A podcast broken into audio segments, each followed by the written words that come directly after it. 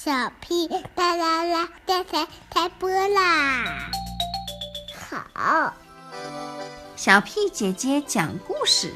听好，西班牙语。Mira, mira, esa es la rana más grande que hemos visto. 鸭许。If I had a big mouse like a crocodile. I could tell my big brother to go to bed early. 新闻，哗啦！蛋壳汽车摔坏了，两只小老鼠。故事大王，大王，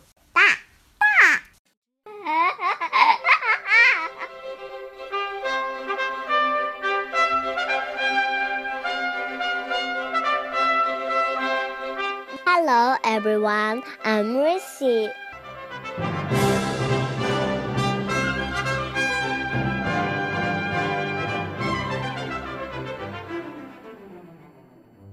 I took the moon for a walk last night. It followed behind like a still summer kite. So there wasn't a string or a tail in night when I took the moon for a walk. Carried my own light just in case. Moon got scared and hid its face.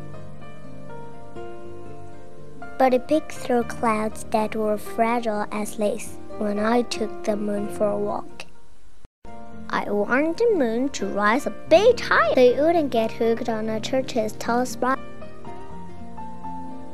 The dogs of the town made a train whistle choir when I took the moon for a walk. We tiptoed through grass where the night callers creaked. Rust-bellied robins had all gone to sleep, and the moon called the dew so the grass seemed to weep when I kicked the moon for a walk.